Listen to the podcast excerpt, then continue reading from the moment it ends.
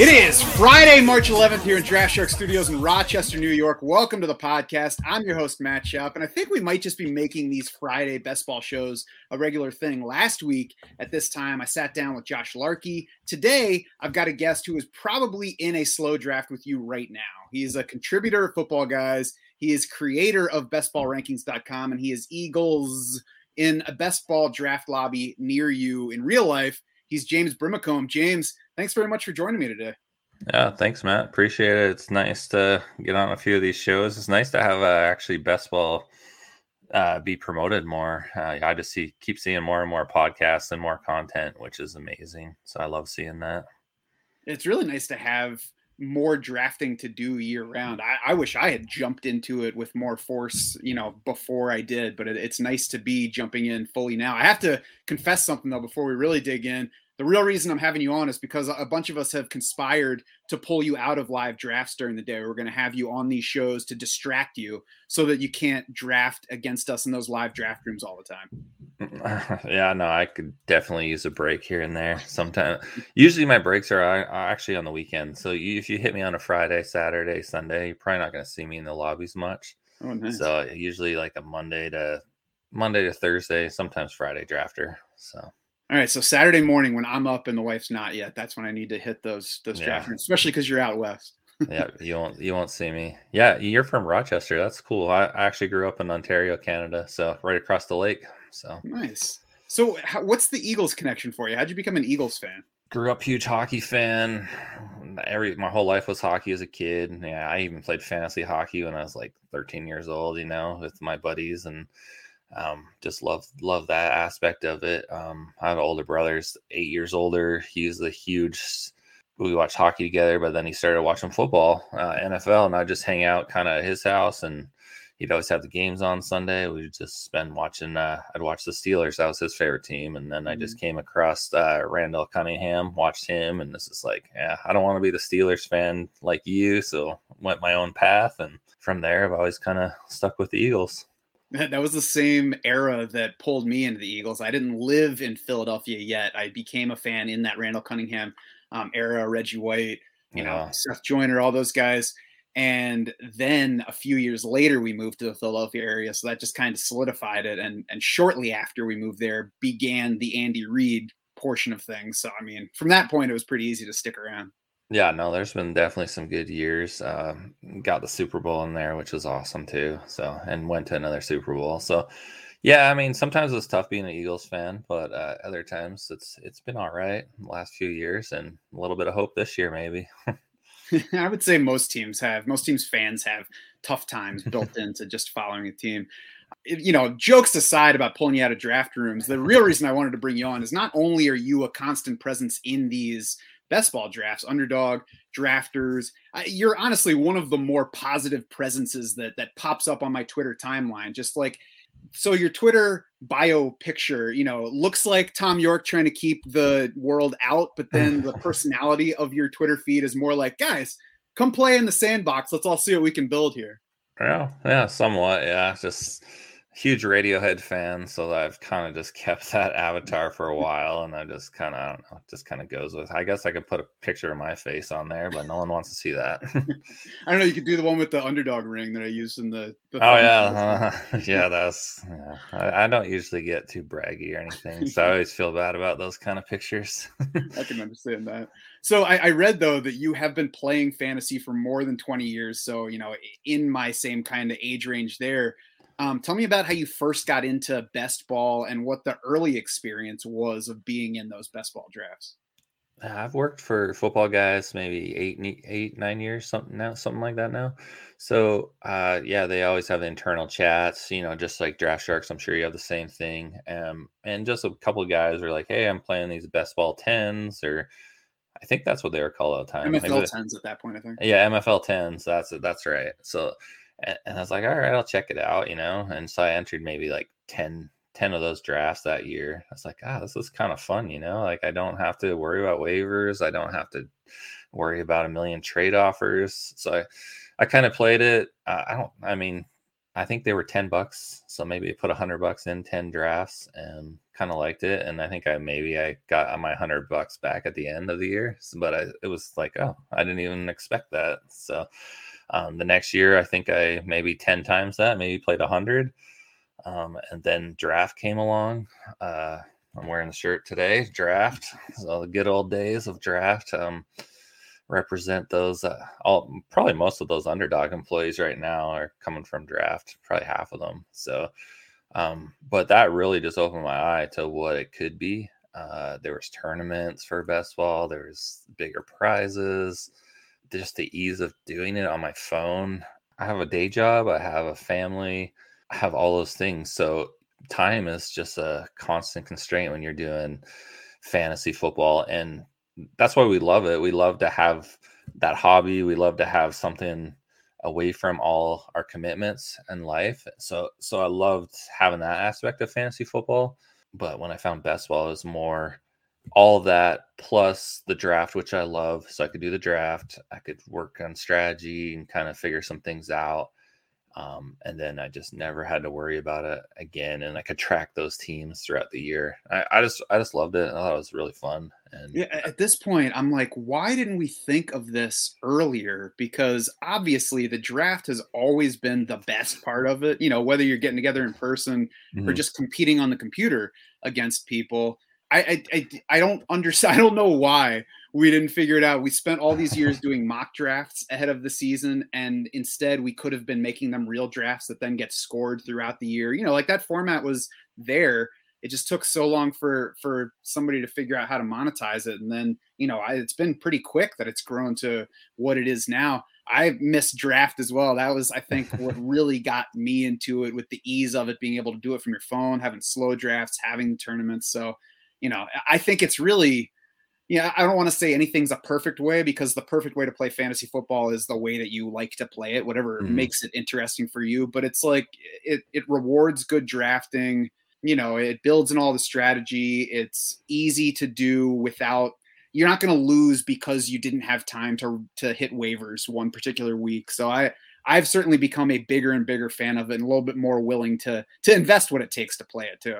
Yeah, and definitely there's a lot of smaller buy-ins too, so you can just dabble in it, and it's fun. Like you don't have to draft all day long. You don't have to do what I'm doing to have fun and enjoy it. So yeah, I think it is new, and I think there's still a lot of ways to come. I think Dynasty Best Ball is going to kick off. I think there's a lot of different angles that are going to break off, and you're going to have more like hybrid redraft leagues and combined with best ball and a lot of that kind of thing. So people still like waivers and trades. I get that. And I still think you could have that. And I think FFPC still has that aspect. If you like best ball, but you also like the trading and the waivers here and there. So yeah, if you love the in-season stuff, you don't have to give that up either to do this. You can draft these teams, and then when you get to the season, you're managing those teams. You don't have to worry about these. So, yeah, from those early days, how have you kind of seen it,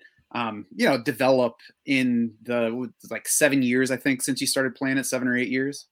It's definitely grown, right? So you've seen DFS, you've seen it where it started, where it kind of, there's a couple sites. Actually, when DFS first started, there's probably like 4 or 5 sites. There's a lot of little sites, right? And they just kind of got kicked to the curb. I kind of see best ball similar as DFS. So it's growing. There's more people coming into play. People are friendlier, and they're sharing on Twitter. They're getting people excited, and people are catching that wave and wanting to dive in on their own. Once they start, once you do a few drafts, you kind of get hooked, much like DFS. Once it was all, I mean, DFS is still fun when you have that every week's a new week, right? So, but I think best ball too is going to get there, where every week's going to have new tournament best ball drafts. We saw a little bit on DraftKings last year, so they offered that at weekly. They would have week 2, week 3, week 4, like any week you could dive in for a whole new season, rest of season best ball. The way Underdog's growing, I don't know how they don't do that this year. I know they did one resurrection. I think I started like week 6, maybe something like that, but I can see a weekly kind of thing coming this year. So just the way the way I see it growing. So I think it's going to continue growing. It's only going to get bigger. So I think now there's going to be so many offerings. So you're going to have to be more picky and choose what works best for you, what kind of tournaments you like, what look for structures that work better for you, different entry fees and whatnot. So there's going to be endless ways to play this year, I believe. Yeah, I started doing some of those weekly DFS style drafts on both Underdog. I think Drafters had it too last season. I got to kind of figure out the level to which, like, how many entries you need to make into a tournament for that to make sense. But it's nice to have that aspect to play with, because I can't say that I love DFS in season because of, I don't know, I guess because it's missing the draft. Because once I started doing some of those weekly drafts, I was like, oh, if DFS is like this where I get the draft, I like it now. So I agree that there's more growth in that area. Has it become harder to win for you in the years that you've been playing more and more best ball? I don't know. It hasn't felt that way. Yeah. So I like best ball. I play all the sports in best ball. I play all the contests. So I kind of view it as like a savings account to my next. But at the end of the day, I want it. My main portfolio is going to be NFL. But at the same time, I like the aspect of DFS where it's like you're constantly playing.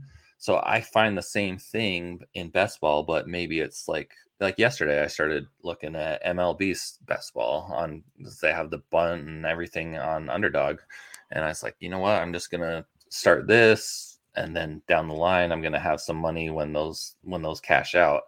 So I do that with all the sports. The NFL playoffs was probably one of the most fun contests you could play. People are hammering those drafts, and that's actually probably the most success I've had playing best ball. So I'm kind of looking for those kind of tournaments and angles and kind of things that people. So the best ball, is growing. There's more people out there. There's more people sharing content. There's more information for everybody. So everybody's kind of getting the same kind of information and the kind of the same rankings, the same ADP. So I'm trying to look how I can make that work for myself and kind of twisting it a little bit and seeing what works best. So yeah, it certainly worked for you in those two playoff contests on both Drafters and Underdog. Congrats publicly on your big wins there. Yeah, stuff like that makes it easier to tell your wife that, hey, I'm spending this much time doing this stuff and pulling away from the family. So yeah, I don't know about you, but sometimes I try to kind of turn my phone away so nobody can see just how many drafts I'm doing at a time. Yeah, it's kind of embarrassing at times. So I know that you put out your own rankings for free, which is absurd. You should stop doing that. You should make people pay for them. But how much are you following your own rankings as you do all these drafts? I would say probably 70% of the time, maybe. So it depends. So that's kind of like a loaded question where I feel like every draft room is different. Every situation's different. And to be honest, on a typical day I'm drafting, I'm probably doing, I don't know, like 5 to 20 drafts maybe. So, and I'm reading news, I'm listening to podcasts. I'm kind of doing it all on the side where I'm doing other things. So it's kind of not like my main focus, but I'm kind of doing, like, some people work from home, right? And they're watching TV shows and they're doing other things as they're doing their work. So I'm kind of doing the same, but just as the fantasy angle and the best ball drafts. So as news comes in, as things I see in the draft rooms, I switch my rankings. I change them up probably 3 to 5 times a day when I'm actively drafting. So my rankings are just kind of like a work in progress constantly. So I kind of, the reason I give my rankings or whatever for free is because they're constantly changing. So it's kind of like a baseline. It's not something I would, 3 days later after I post something like that, I was like, yeah, you kind of have to kind of go with the flow and kind of see what you're seeing in the draft rooms and what you believe and kind of move players up and down. So it's, and that's why I love Underdog, because constantly on their app or on their website, you can do that with ease. I wish they had like a little bit better import export kind of features on there. So you could have 10 different kinds of rankings. So it's just like one standard ranking you're throwing on their site right now, which I wish you could be like, oh, I want to draft heavy wide receivers, or I want to draft this kind of style, and you could have different kind of rankings. So, but I think all those things are coming. Like, there's going to be a lot of different new tools, and they're investing more in their websites, all these sites. But yeah, it's so fun right now. Mm-hmm. Yeah, and I mean, of course, I'm joking about sharing rankings. It's cool to see stuff like that happening on Twitter. To me, the rankings are kind of like, especially early, you follow them a little bit more to show where you value guys and target players. But I think the further you get in, it becomes a bit more driven by kind of like if-then thinking as opposed to straight rankings. Like, round 7, it's not like, no, you shouldn't take this running back because I have this one ahead of him that's still also available. It's more like, well, I have Lamar Jackson, so I should go ahead and take Marquise Brown right now and reach over these other wide receivers I might like better. Or, I have these guys on my roster. If Will Fuller stays healthy and lands in a good spot, he could be huge. Whereas if he's not, he's going to be way down here, and I'm more in position to buy the, rocket ship part of that than I am worried about the basement. So I'm going to go ahead and move him up for this draft. So I guess, are you kind of operating in that similar way where you're changing things in a draft, it sounds like, and assessing on the fly based on what you have, what's available, just, the whole landscape? Yeah, 2 degrees on that. Yes. I've said this a lot of times. I'm more of a value drafter, so I'm looking for those values. So that's why I like to look at ADP. I like to look at my own rankings. I like to compare the two.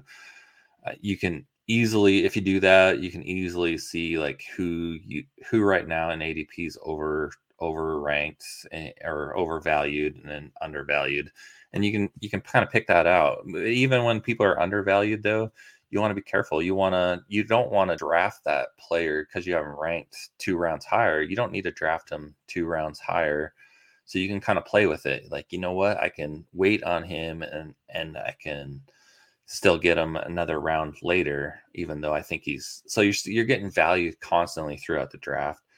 I think tiers, I don't think we talk enough about tier ranking in best ball.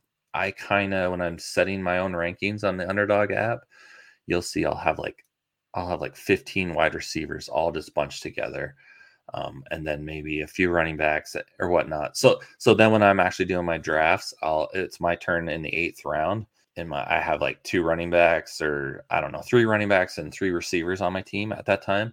I can look at my rankings and I can see, oh, there's eight wide receivers I have ranked here and 1 running back in the middle of those. I'm going to take that running back because I have a chance those 8 receivers are going to fall to the next round to me. So I'm always looking for those kind of angles just to kind of see how my construction works. And the best way to do that, and I'm not saying like throw your money away doing this. You're going to want to enter a small dollar tournament, but really just before bed, or you feel like you have good ranking set up, just put like 3 or 4 drafts on auto draft and go to bed and wake up and then analyze those drafts. And you will see trends. You'll see those teams look almost identical, and you can kind of see what other people are doing and go through them, and you can kind of customize your rankings. So I do that kind of stuff a lot too. I've seen you mention that before. I've thought about it. I'm not sure I've quite gotten to the point of having the guts to put my $10 in or $5 or whatever and not be in control of the team, but I can definitely understand the upside of doing so. Yeah.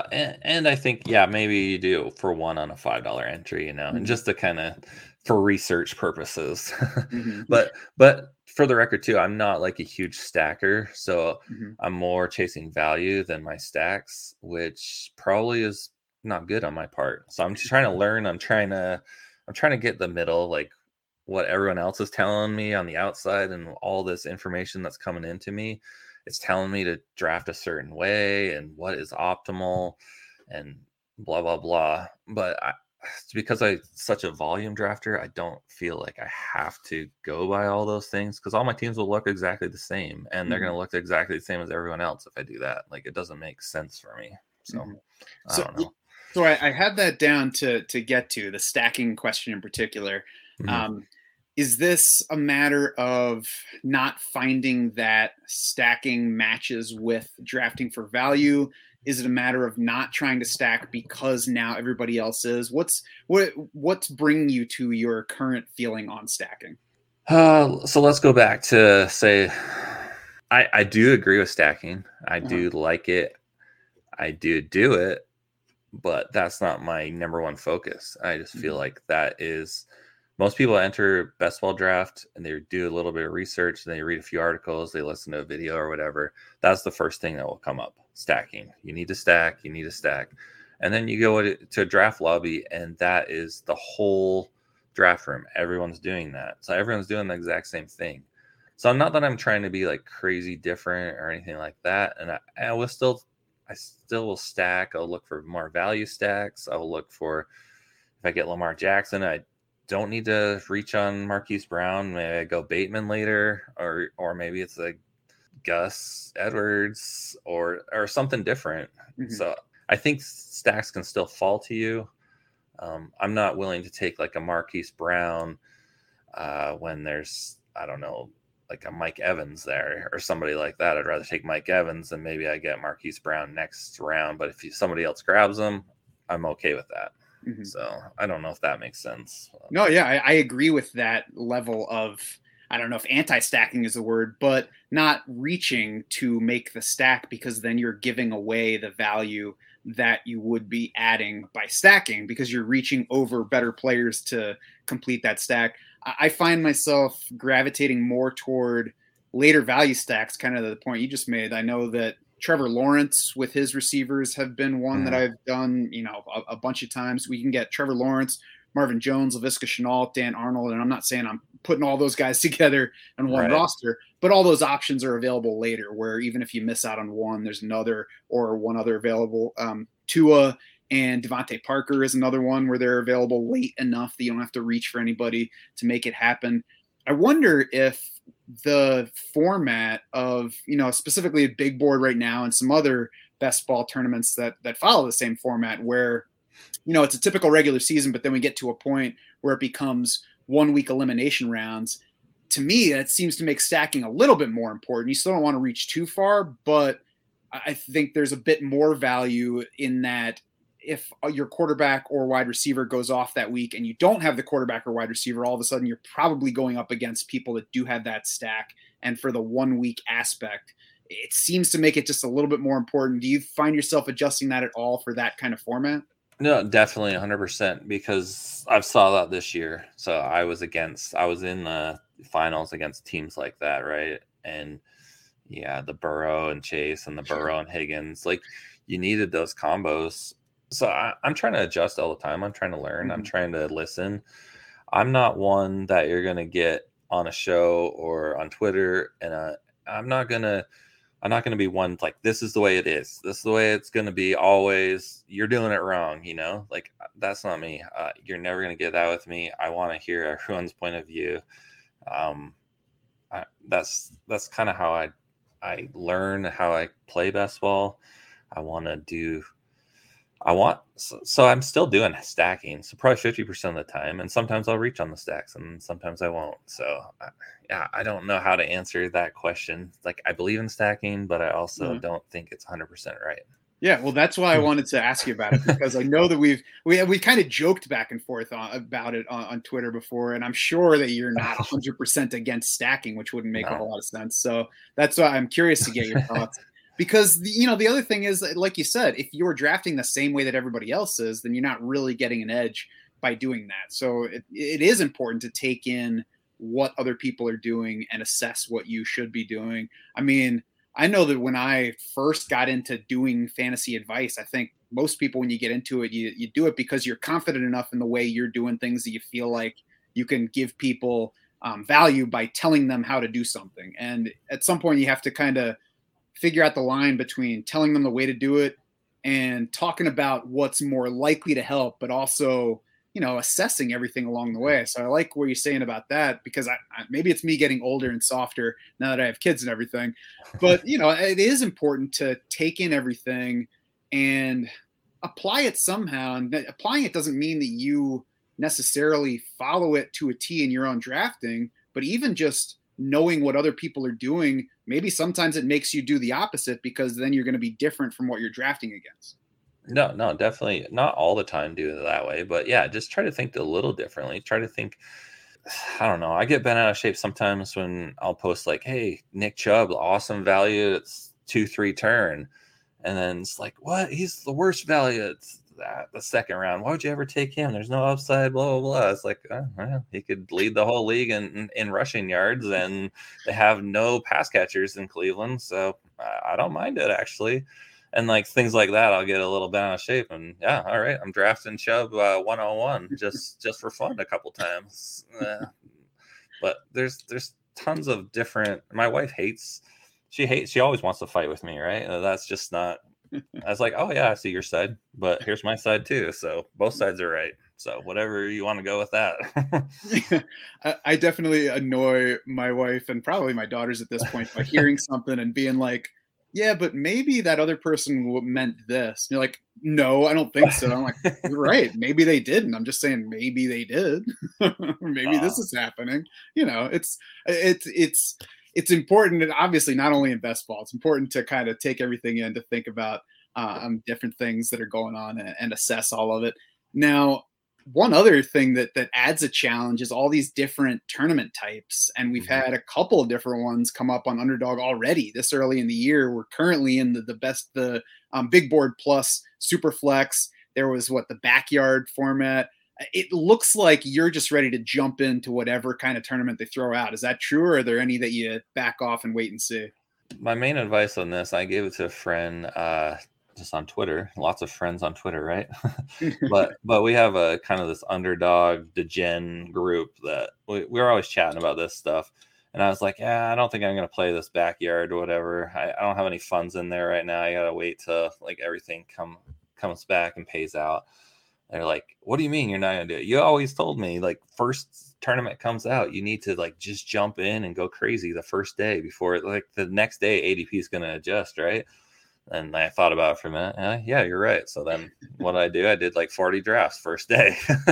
So I think you always want to do that, especially in these kind of new formats like the backyard, those rookies and sophomores. Like there's no information out there. Nobody knows. And the ADPs are just, they threw them out there just like, hey, this is right from Underdog. We're not going to tell you where you should draft players, you know? So you gotta figure that out. I remember last year when they did the rookie sophomores, it's like, it's kind of a fun format. It's like, oh, this is different. This is fun. And I dove right in and I was like, Justin Herbert, he's got to be the 101 on this, right?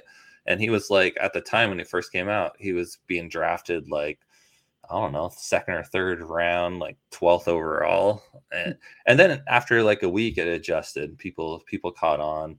I've just talked about it on Twitter a little bit too. Like, different contest types, the bully QB, where you just hoard that whole position.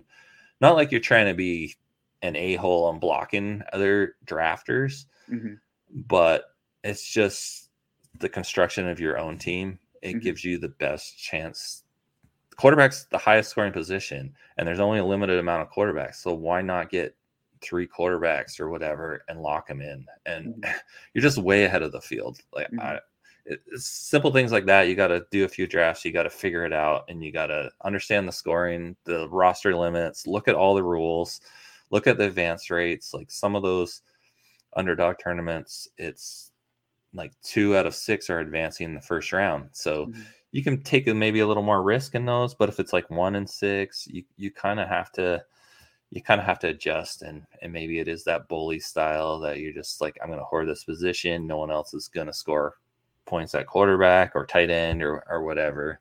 So different things like that. I think these new tournaments, you want to get in them early, and then maybe you just do it the first few days and then you back off and kind of see how the rest of the community adjusts to it and kind of readjust after that.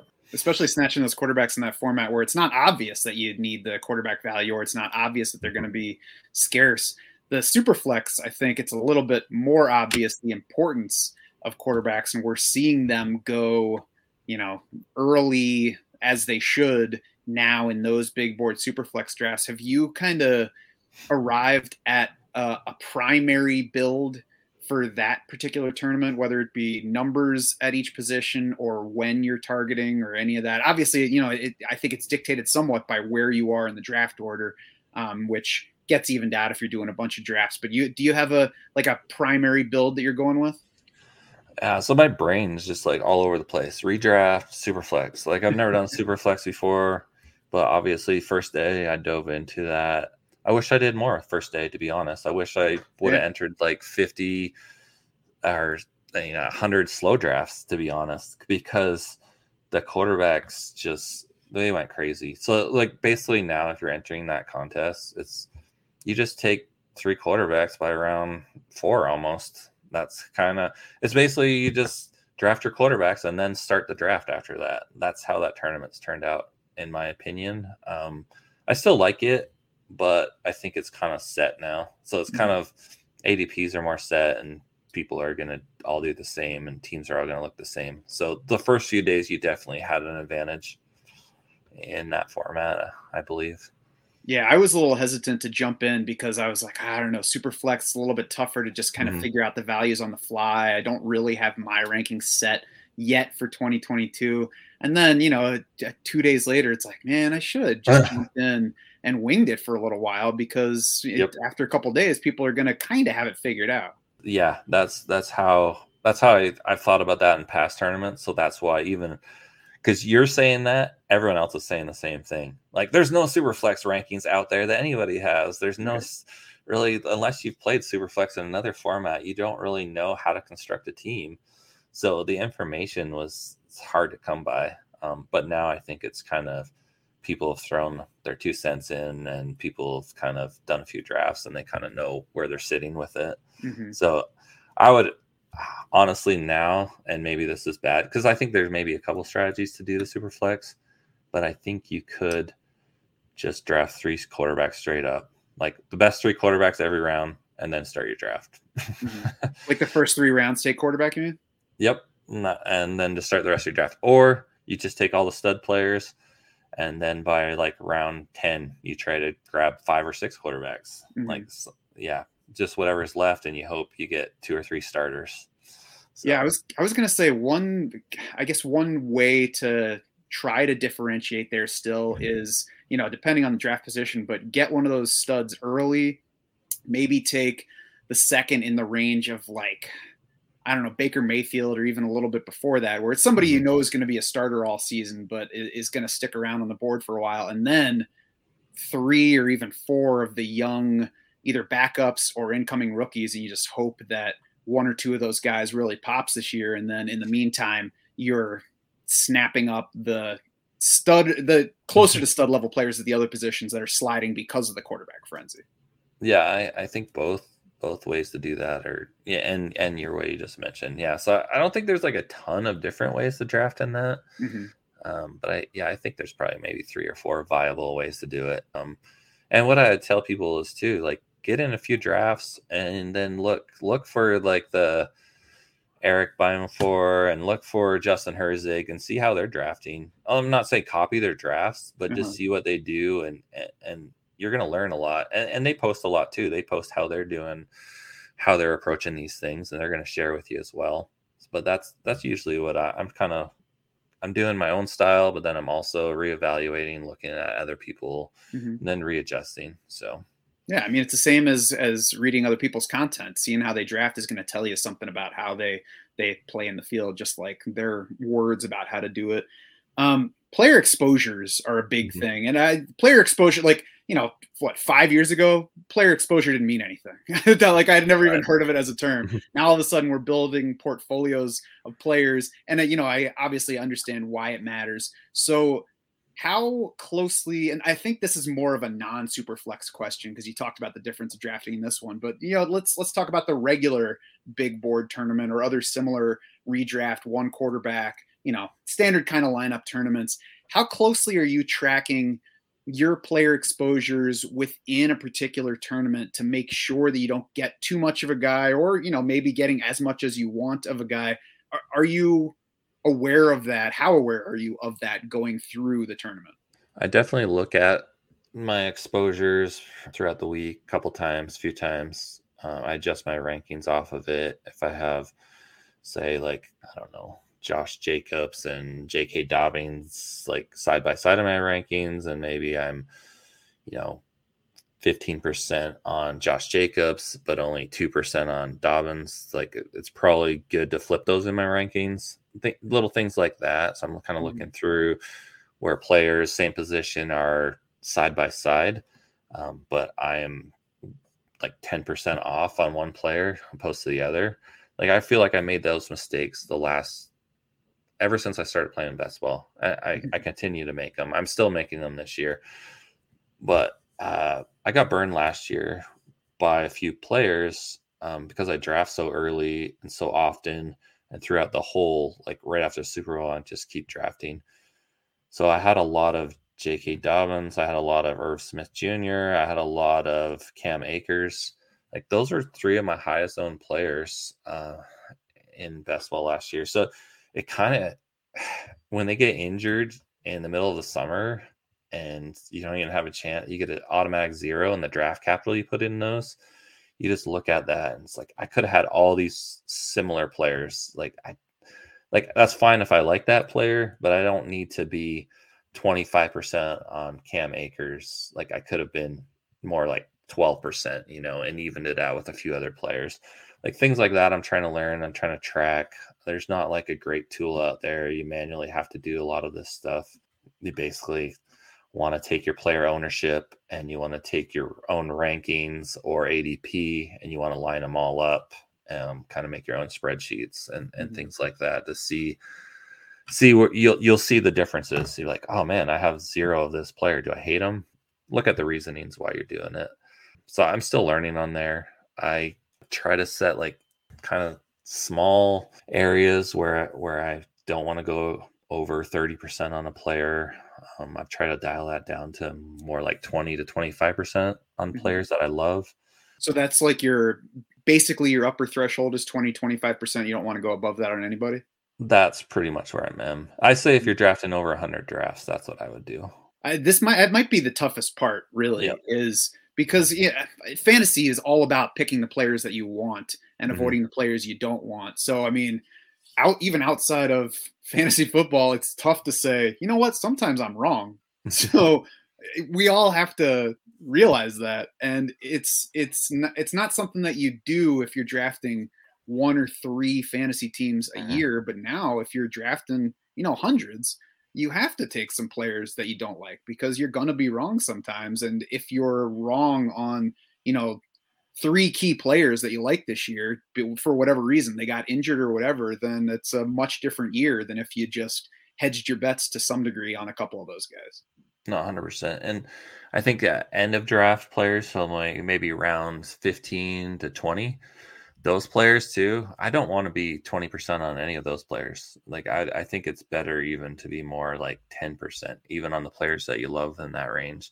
There's just so many players. They're all similar. And I'm 100% wrong though. Like if you're Amon St. Brown, you loved him last year and you just went 50% on him, like you're going to win. Like I can't predict that. Like I can't pick that player out of this 2022 draft in those late rounds. That's going to do that. So I don't want to be 50%, but I would like to have 10% where maybe last year I only had like 2% of St. Brown, you know? So I want to mix and match more of those kind of players later in my drafts and kind of not be too low and not too high on those type of players. Yeah. I mean, it certainly matters less the farther you get into a draft, because if you lose your 14th round pick on, you know, 50% of your teams, it's probably not going to kill your chances of making money. But if you took this guy 50% of the time and the guy going right after him 0% and that's the guy that pops, then you're going to lose out. So yeah, I agree. That's one thing that one player that I really like so far, just for value, is Chris Carson. And I clearly draft him knowing that there's a chance his neck is done. And we find out in July that he's just he can't play football anymore because it's not safe. So I know that that's a possibility. I also know that the upside is if the surgery worked and he's Chris Carson this year, I got a team's lead running back, a team that likes to run the ball a lot in the 13th or 14th round a lot. So I'm still trying to work on balancing that. And frankly, I'm way on the other side of the scale from what you're talking about. If we find out in July that Chris Carson's not playing this year, I'm going to be sad and I'm probably going to stop potting for a little while, but you know, it is important to find that balance, something I'm still working with, but at the same time, I don't want to work too far the other way. I think I would rather chase the ceiling on a guy like that than worry too much about the basement. Yeah, I won't get into my Chris Carson because I don't want to hurt your feelings. No, I'm totally open. If you look at the Draft Sharks rankings right now, it looks like we collectively hate Chris Carson. That's because I tried talking the other guys into it, and they're like, "Nah, his neck hurts." Yeah, so I view best ball, and I think Underdog going to 20 rounds is a little bit better for taking a few shots on guys like Carson, maybe.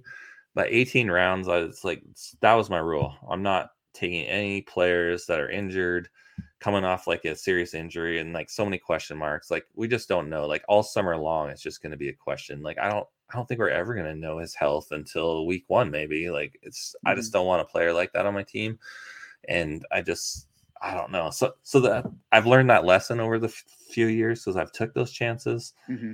And I know if it hits, it's going to hit big for you, right? Like you're going to get a guy that has potential to get double-digit touchdowns, depending where he goes, and if he goes to a bigger team too, like even better. So I get the risk that's involved there, and it could pay off. But I've learned to not. I want to make everyone best ball. There's no waivers, no trades, no nothing. Mm-hmm. You draft that player, you're stuck with them all year. So I kind of had this rule last year where it's like, I only want to draft players I know actually are going to be playing in week one. Like I know right this day when I'm drafting that they will be playing 100% chance. So that's kind of how I looked at it. I didn't want to take a zero. I've kind of dialed off that a little bit. I'll take some more chances. I don't like to take guys coming off injuries as much unless they fall. If they fall like 2 or 3, 4 rounds, yeah, then I'll throw them on my team. And I've been backing off on older players, so I'm trying to, unless they're quarterback, obviously quarterback's one that, like running backs and receivers, yeah, running backs especially, like their window is just so much smaller. There's so many running backs. Every team feels like they're going through 3 or 4 running backs a year. So I don't know. It's a hard position for me to figure out.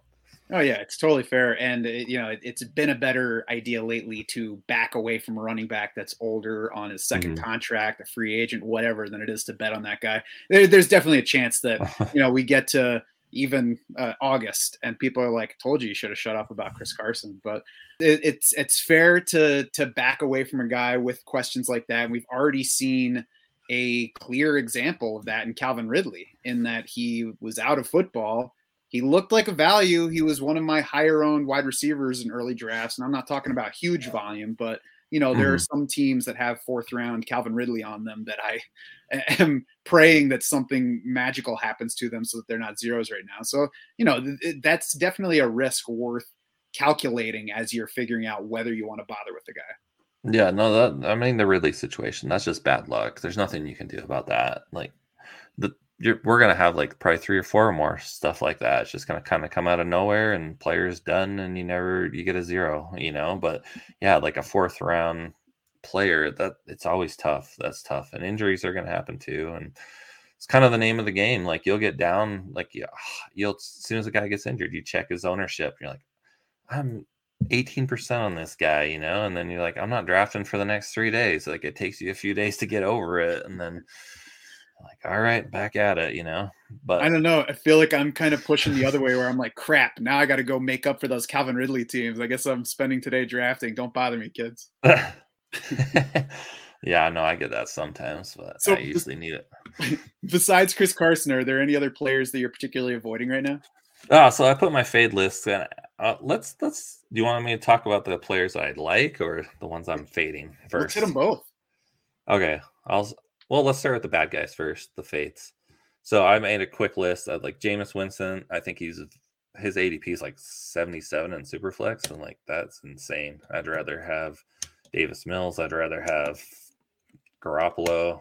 I don't know, Goff, Baker, all those guys way over Winston. Like we don't coming off the injury. And it seems like no team really, I don't know. There's no news out there on him.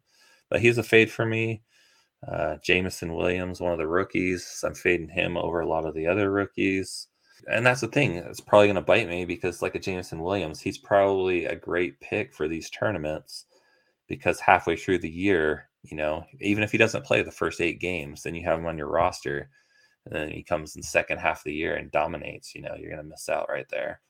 So that one's going to probably bite me. Beckham Jr. I'm fading. Irv Smith, Gronkowski. I just don't think it's worth it.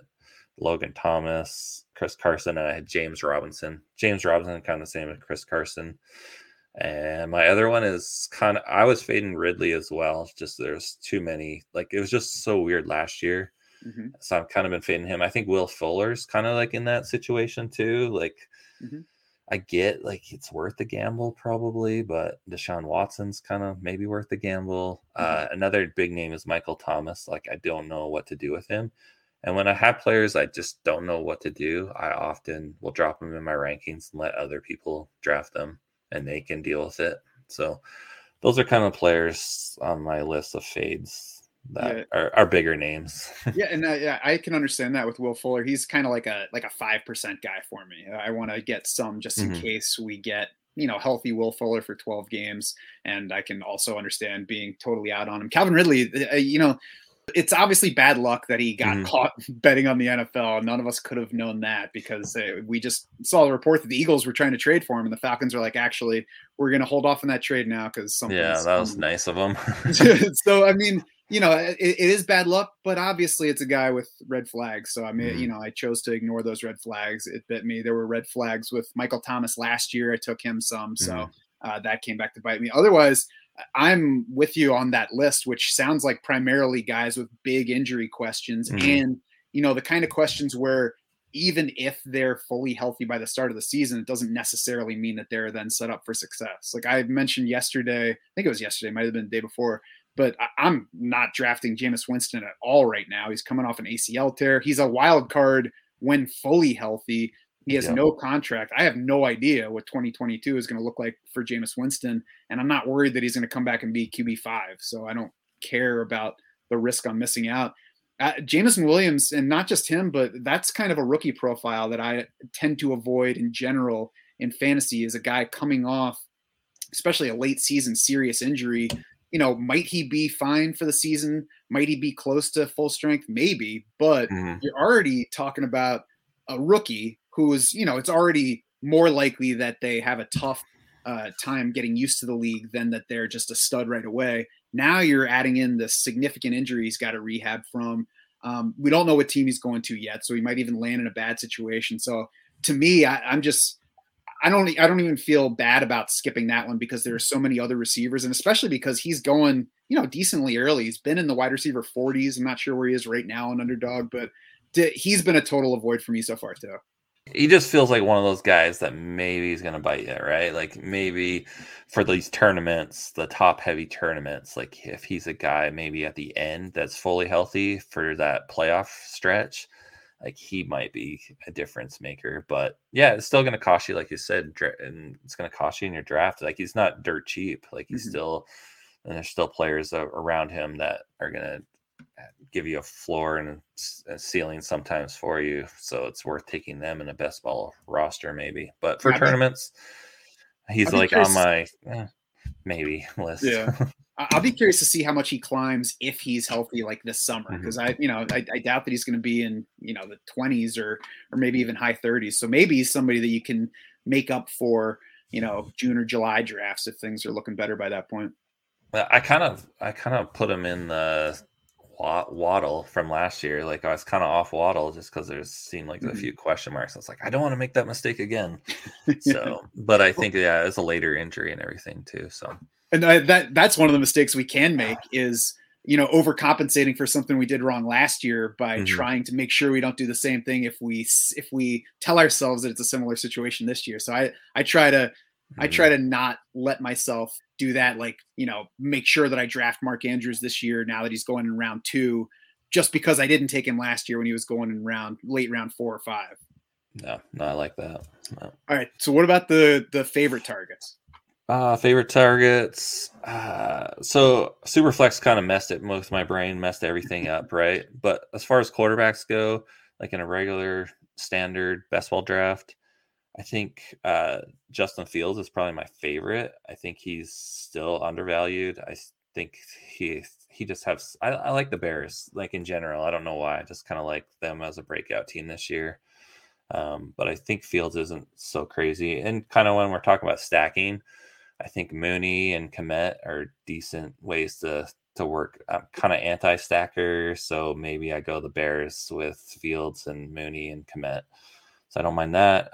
Quarterback, I also think it's not always about getting the best players in best ball. Obviously, you want to have the best players, but you can build a quarterback position with certain players. So guys like Derek Carr, Ryan Tannehill, Kirk Cousins, they're names that people don't like, right? They've kind of fell off last year or did something that maybe like, oh, they didn't win for their team or they messed up one play, and people like latch onto that and they don't want a piece of Carr or Tannehill or Cousins. Where I feel like if I drafted a team and only had those three quarterbacks in best ball, I'm pretty confident. Like you have pretty good ADP, you're not overdrafting them. So that means the rest of your team's going to be pretty loaded and you only have to start one. And one of those guys is going to do well each week and be like a top 10 QB. So I kind of like that to go on quarterbacks. I like looking for values later. Running backs that I really like. And this is why I haven't been drafting Chris Carson and James Robinson, because I like players like Justin Jackson.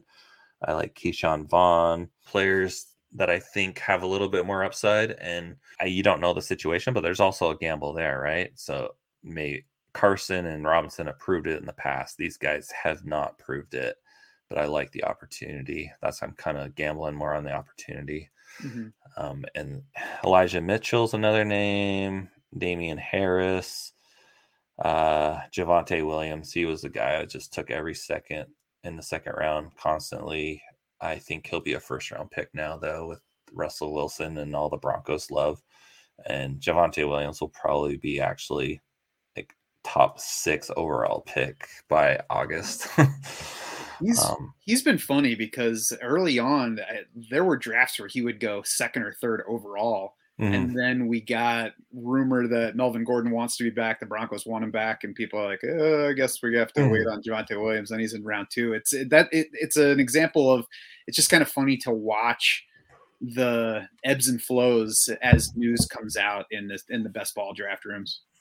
So I took some Javonte early. I thought I kind of backed off of him a little bit.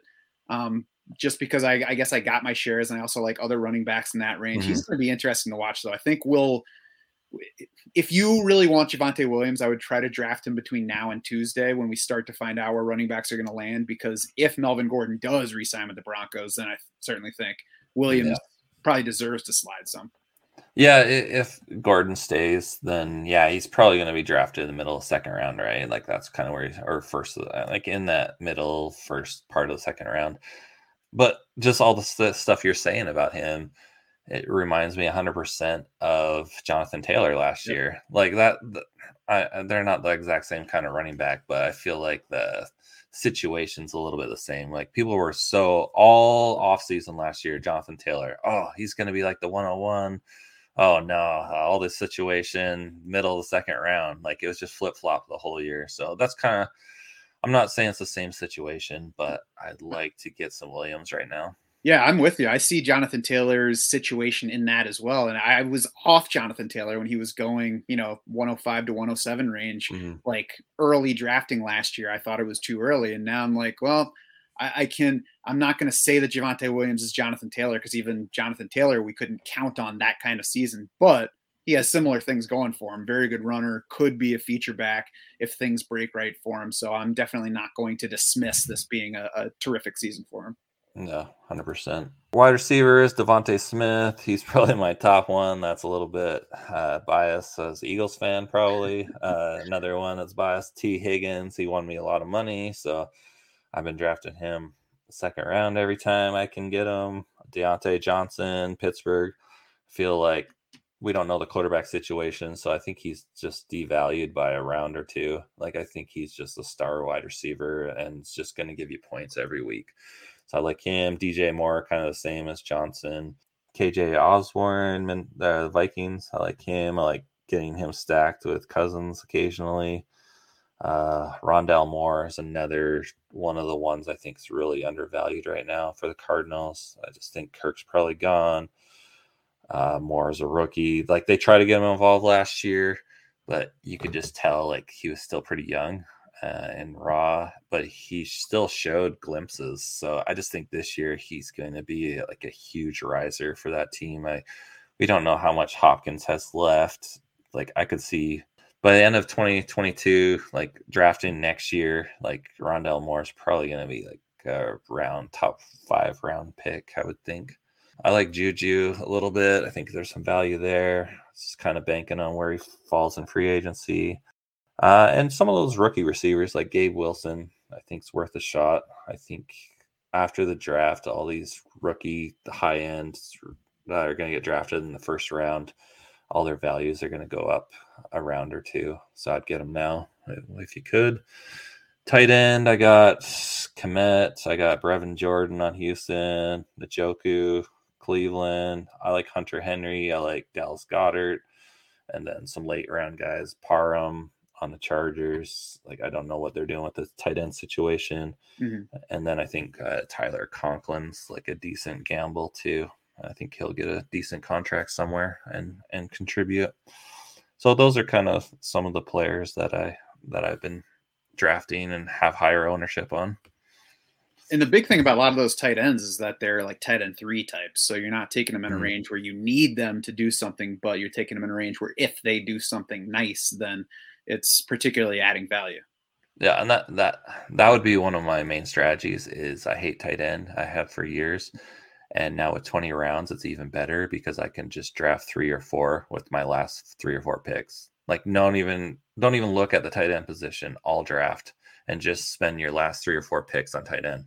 Try it once. It's pretty fun. Yeah, I think you'll like how it turns out. Because a lot of those late round guys, yeah, like you said, it's like, whoa, he could be a tight end 3 and maybe he hits for you. But if you have 3 or 4 of those that you say the same thing about, like every week you're probably just going to get base level points there and you're going to be all right. And you're going to get some spike weeks. So tight end position's the worst. I hate that position.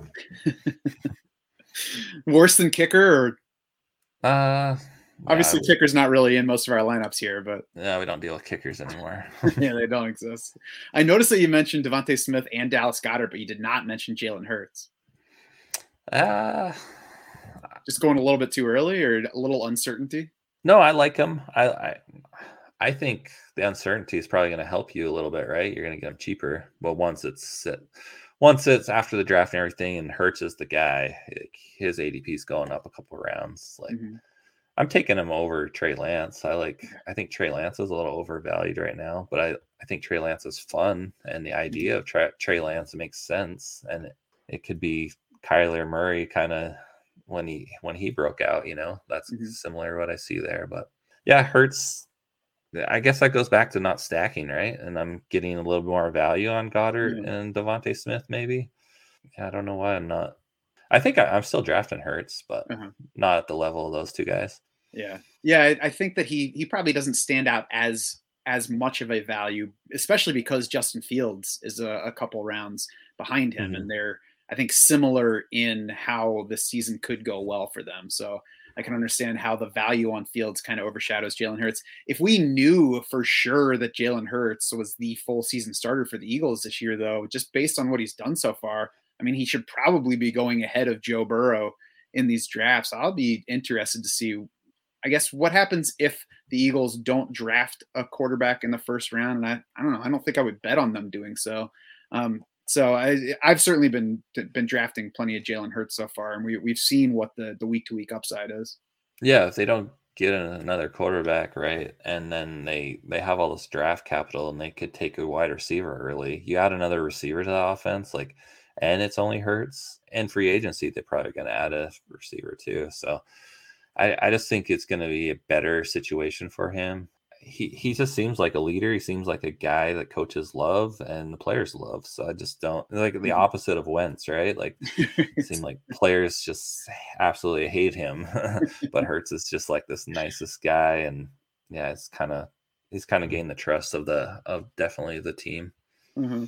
At least they didn't hate him enough to do so publicly. They just did so as unnamed sources. Yeah, there you go. So maybe he's not a totally bad dude. But actually, now that he plays for Washington, he's a totally bad dude. Get to play him twice. Yeah. It's like, it definitely feels a lot less. It hurts me a lot less than when Donovan McNabb got traded from Philly to Washington, because that was like peak. I'm still a Donovan McNabb fan, and now all of a sudden he's playing for Washington. I know he's probably, but it doesn't feel right to see him go there. Yeah, McNabb is just like one of our guys, right? I can't say anything bad about him. Yeah, it's been a little unfortunate how the post career stuff has gone, but I still have a warm place in my heart for him. So. We talked about a lot of player advice, strategy type stuff. I'm sure that there are people listening and playing at various levels of involvement. You know, mm-hmm. I would think most drafters are not high volume. There's plenty of high volume drafters. To somebody who might be intimidated by the number of people who seem to be high volume drafters, what kind of advice would you have for somebody looking to play who knows that they're not going to be doing, 100 entries? Is it, stay away from the tournaments and try to do the more 12-person leagues? Or is it just, try to find differentiating strategies to counteract the number of entries? I would think before you start, just come up with a number. It's like, I want to do 10 drafts this year. I want to do 20 drafts. Keep it a nice, even number, right? 50 or 100 or whatever. Keep it those kind of numbers and just don't pay attention to other people in your draft rooms. Try to learn from them. Try to learn from Twitter. You're not going to get every draft perfect. That's kind of the way it goes. Like you said, be a little different. If you're only doing a few, maybe you don't stack, or maybe you stack quarterback with running back, or you just look for different ways that not everyone else is doing the same thing. Or maybe you like some players, so you take them around above ADP, but then also you get some value in there with some other players that drop a round or two. So yeah, I think there's so many ways to play. I think you just want to, if you're just starting out, just have fun. You're not going to learn and without just trying. So you just kind of have to jump in, kind of embrace it, have fun with it. And that's what I did my first few years. And that's, you just kind of grow as you go. It's hard to win money in any fantasy league. It's hard to win in DFS. It's hard to win in best ball. It's not all roses out there. You have to put in the effort, and you have to at least get your feet wet a little bit. Yeah, don't overinvest. Don't put 10 entries into the big board and say, I'm playing this because I'm going to win $50,000. Almost all of us are not going to win that. So if that's the goal, then you have to set it a little bit lower. But I like that there are so many different ways to enter and try to get used to it before you chase something like that. And, there's nothing wrong with just playing at a fun level too, as long as you don't overinvest, similar to sports betting now that more of us are getting the chance to do that. Just make sure that you don't get yourself into financial trouble trying to chase big prizes.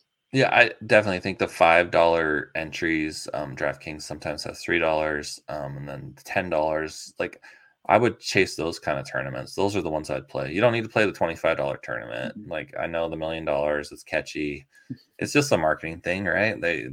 You want to win the $1 million, but it's a tough tournament. So if I have $200, I don't think I'm putting 8 entries into that. I'm $200. I'd rather, do 40 entries in a $5 contest and learn how to play and then adjust. So it's funny you said that, because I'm pretty open. I share a lot of my wins, that I also share a lot of my losses. I'm wearing the draft shirt, but I don't know if you remember a few years ago, they had their bigger contest. I think it was $125. Can't remember the name of it. It was their biggest contest. I thought I was smart. I thought I was playing bestball for a few years. I thought I could do well. I did this whole, basically took my wife out for dinner, did this whole presentation, hey, this is guaranteed. There's going to be overlay in this. I'm going to kill it. Can we take out this loan for it?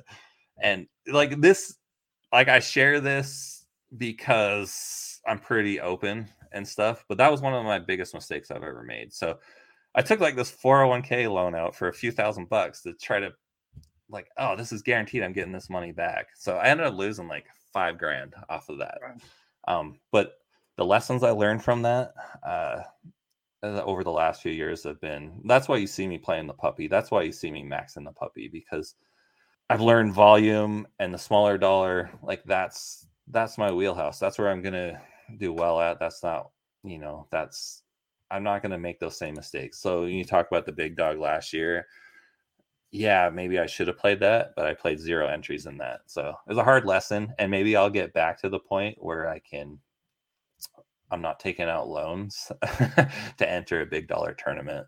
So that's for anyone starting out. I don't usually share that information, but I don't know why I shared that today. So that's what you get. I think it means you're in a comfortable spot, but I mean, it's good because it's, there are other lessons like that out there. And I think, you know, all of us probably jump into these money tournaments because we've had some kind of fantasy success and we're like, I'm pretty good at this. I can probably win some money at this. And you got to know that everybody entering these things thinks that. And there are lots of different bankroll situations. And yeah, would I love to take down the $125 entry tournament on FFPC? Sure. But I'm just not in a spot where I can put 100 teams into that. So just from a probability standpoint, I'm almost definitely not going to win that one. But if I can instead take $125 and put 25 entries into a tournament on Underdog, then I got better chances of doing something there. Yeah, that was a hard lesson I learned. So I just wanted to share that. Don't learn that lesson, anybody out there. It's not worth it. It also means that, though, on the positive side, we're at the age where we've gone through those money losing lessons and we can still smile about it and talk about it instead of ask for donations. Oh, no, my wife still gives me shit about that. So it's constantly like 4 years later. Remember when you did this? It's like, yeah. Yep. Yeah, but now you can be like, yeah, but honey, didn't you enjoy Disneyland? Yeah, it's all worked out. It's just a process. There you go. Isn't everything? He is a best ball and DFS strategy leader. He is at James Brimacombe on Twitter, and he's giving out more free info on there than he really should be. So you should go follow him. Take advantage of that. James, thanks again for coming to join me on here today. No, thanks, Matt. Appreciate it. Absolutely. That'll do it for this Best Ball Friday episode. Find all the shows and the rest of our podcasts on Apple, on Spotify, on YouTube, wherever you listen to your podcasts. Head to draftsharks.com now. You can find our initial 2022 projections to help guide your best ball drafting. Just take Chris Carson a little bit ahead of where Jared and Kevin want you to.